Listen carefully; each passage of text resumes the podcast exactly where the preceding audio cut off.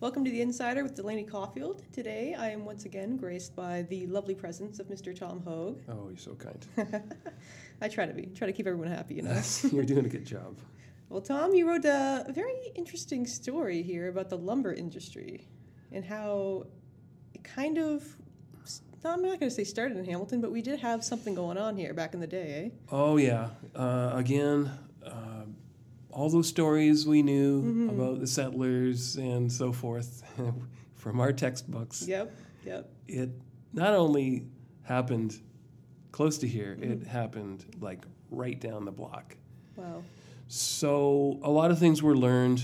Um, settlers came uh, after the Revolutionary War in the U.S. We know that story. They were given land as United Empire loyalists for their loyalty uh, in fighting off, you know, those bad Americans. so this this land, though, the crown really required them to clear it uh, as fast as possible. So they did. They just burned the wood.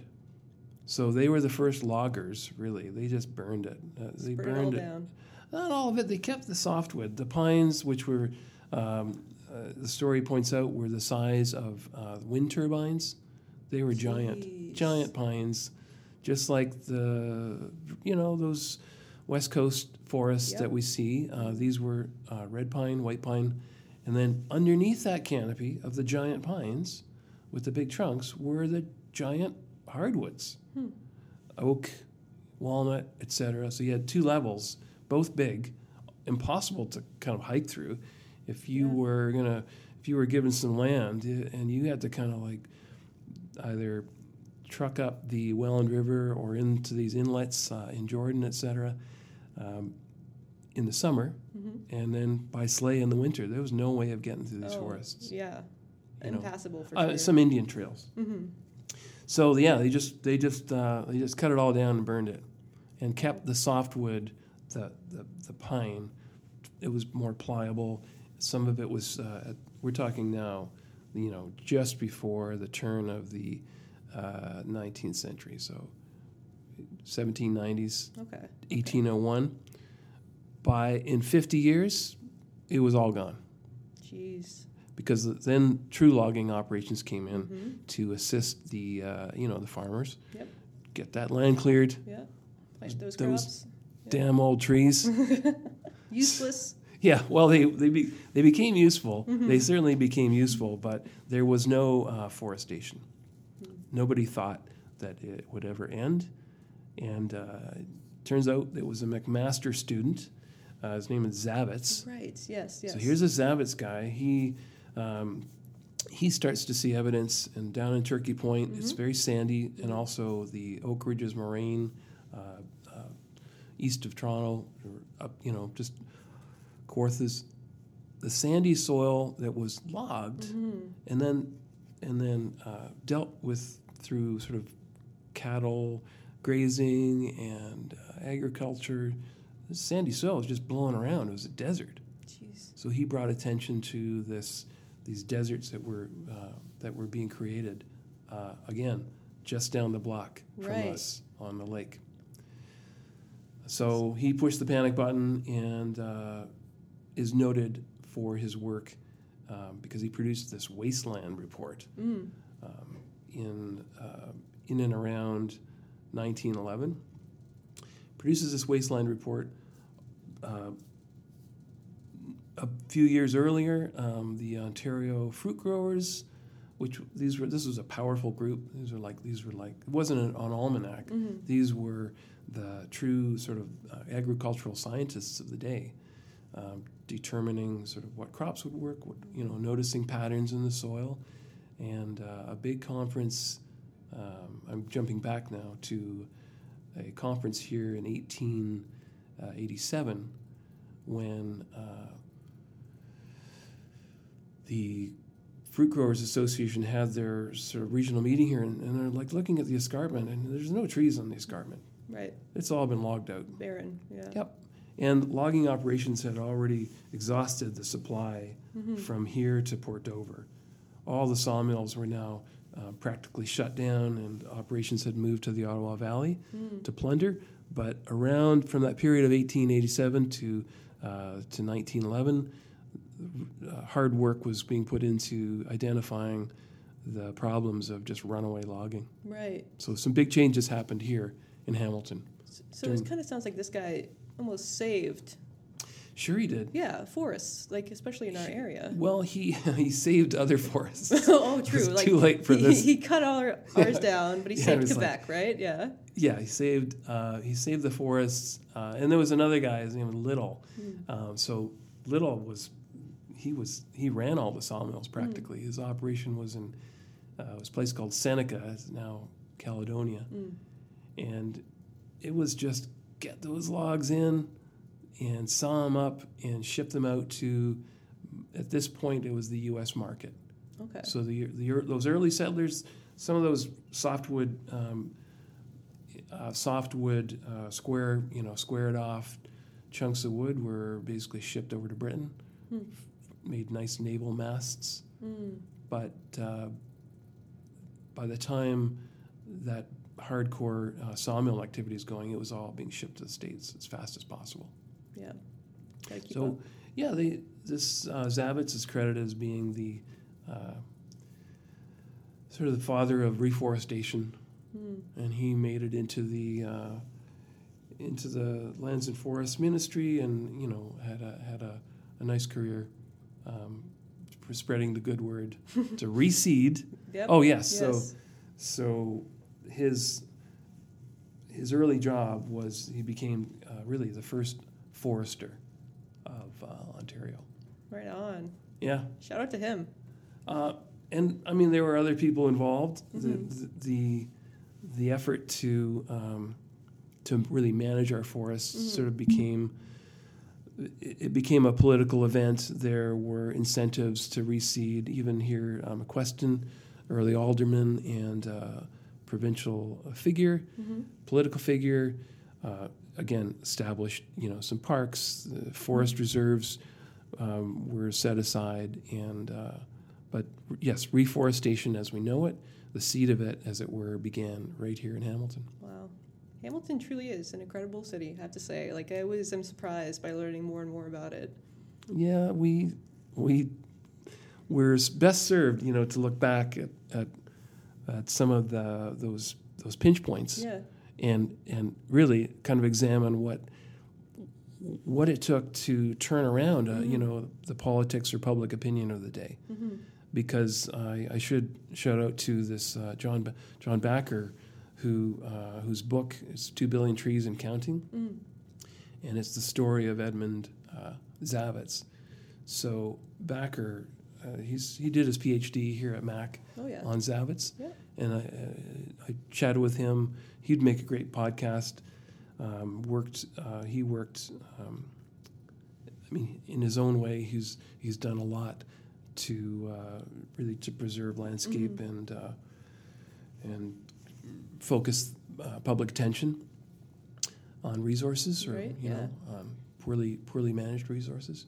Anyways, his the point of his uh, look back is that this period that I'm talking about, Mhm. 1887, if you were promoting um, reforestation or drawing attention to some of these obvious problems, you, as, as Bacher says, you were a voice in the wilderness. No one was Right. listening. Yeah. The pub, if you said, "Oh, we better start uh, thinking about," you know, an end in sight to Mhm. you know to logging, Yep. Be like, "Are you crazy? Look at these trees; they go on." I feel like there's a there's a point here to be made about climate change, you know, and the same kind of thing, history repeating itself, so to speak. Well, that's that's precisely what um, what the, the point, what Bacher's point is. yes, yeah. Is is um, you can't give up. There there there's an industry, there's a methodology in how you sort of shift. You know, hmm no one would I I would think no one would imagine that. Uh, you know, all the trees had to stay Right. because yeah. this is good agricultural land, and you know we've done well hmm with planting of, uh, you know, crops, initially wheat Of course, yeah. uh, and so forth.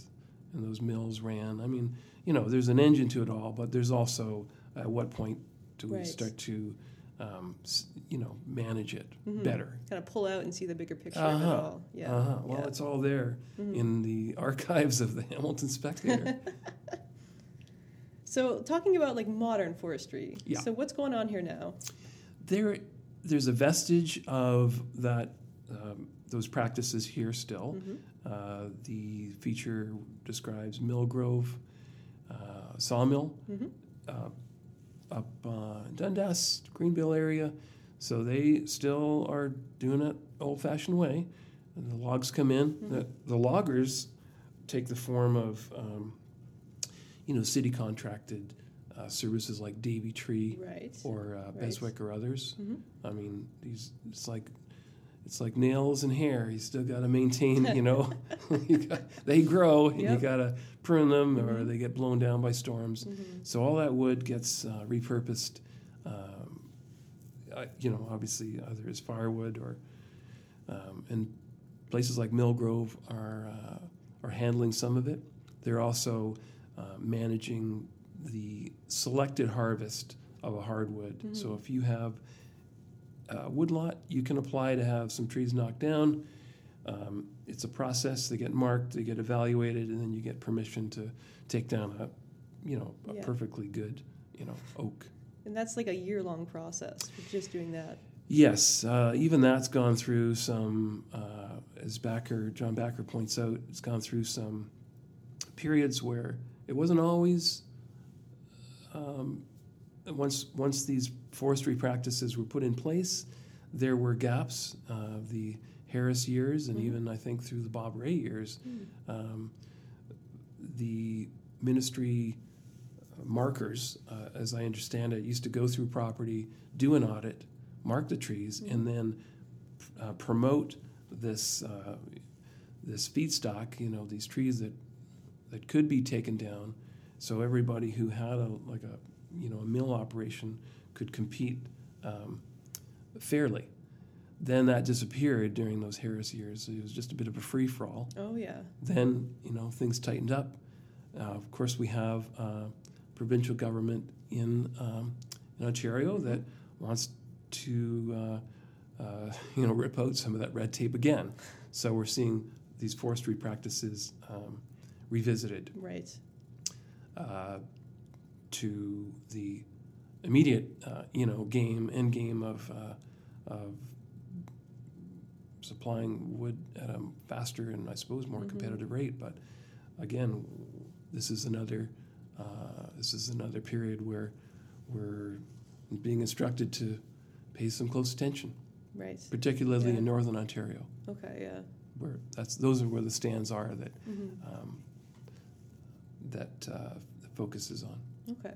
So you, if you had acreage of land, you asked, you know, get it tagged and all that. Mhm. So what happens to the wood after that? It gets shipped to Millgrove, was it? Uh, you could, I mean, you can take your tree. Mm-hmm. Let's just say, you know, a big. We're talking about hardwoods. Those Right. t- those settler days Mhm. hardwood were just uh, an obstacle. They were burned. Um, obviously, they're valued for you know furniture making. Yep. There is a growing uh, interest in uh, wood, uh, wood furniture and wood products again. Live edge tables, they look beautiful. Mm-hmm. There are a lot of people in the live edge table market. Uh, there's a, also in high end, uh, just cabinetry Mhm. and, and charcuterie boards and oh so forth. yeah, I right? see the cheese board, all that. Sure. You see them everywhere, eh? Well, uh, the story we, we, we cycle back through a company called Barn Board Store, uh, new newish operation here in Hamilton, hmm um, and they they'll produce uh, some uh, sort of finer products from these from these hardwoods. Very cool. Yeah, Wow. yeah. So makers, hmm you know, like the arts and crafts makers from that period, that's all coming back. And as well, it's being driven by appreciation from the public. Yeah. So they go uh, hand in glove, really. hmm It all Um, comes back around. Yeah, so right now, a tree that falls in the forest Mhm. might be heard by Millgrove. There you go. They pick up oh, this is sad. they pick up the, the wood and either repurpose it back to that Mm-hmm. landowner as firewood um, or um, turn it into, they've got their own industry, I think, out there making, uh, you know, making skids and so forth. Mm-hmm. Um, no, wood, wood is a, wood is a big, big uh, product to stay as an industry, as a, as a resource. Yeah. Uh, the next piece coming up will be a description of how the wood industry is um, replacing oil and plastics. Oh, yeah, some great right. research. So that's just a little tease Yeah. for what's coming down the Very cool. And it's, uh, you know, this logging, in the forestry, it's not just in BC, man. It's right here. Yeah. Oh yeah. It's a good thing to remember. Yeah. Northern Ontario, especially. Uh, Mhm. uh, yeah. Yeah. And it's it's a renewable and, and it's a recyclable resource. It's got lots of wins. Mhm. What is the answer? what is the answer? Well, once again, Tom, thank you very much for sitting down Okay. for the Insider. This Appreciate has been Delaney Caulfield. Okay.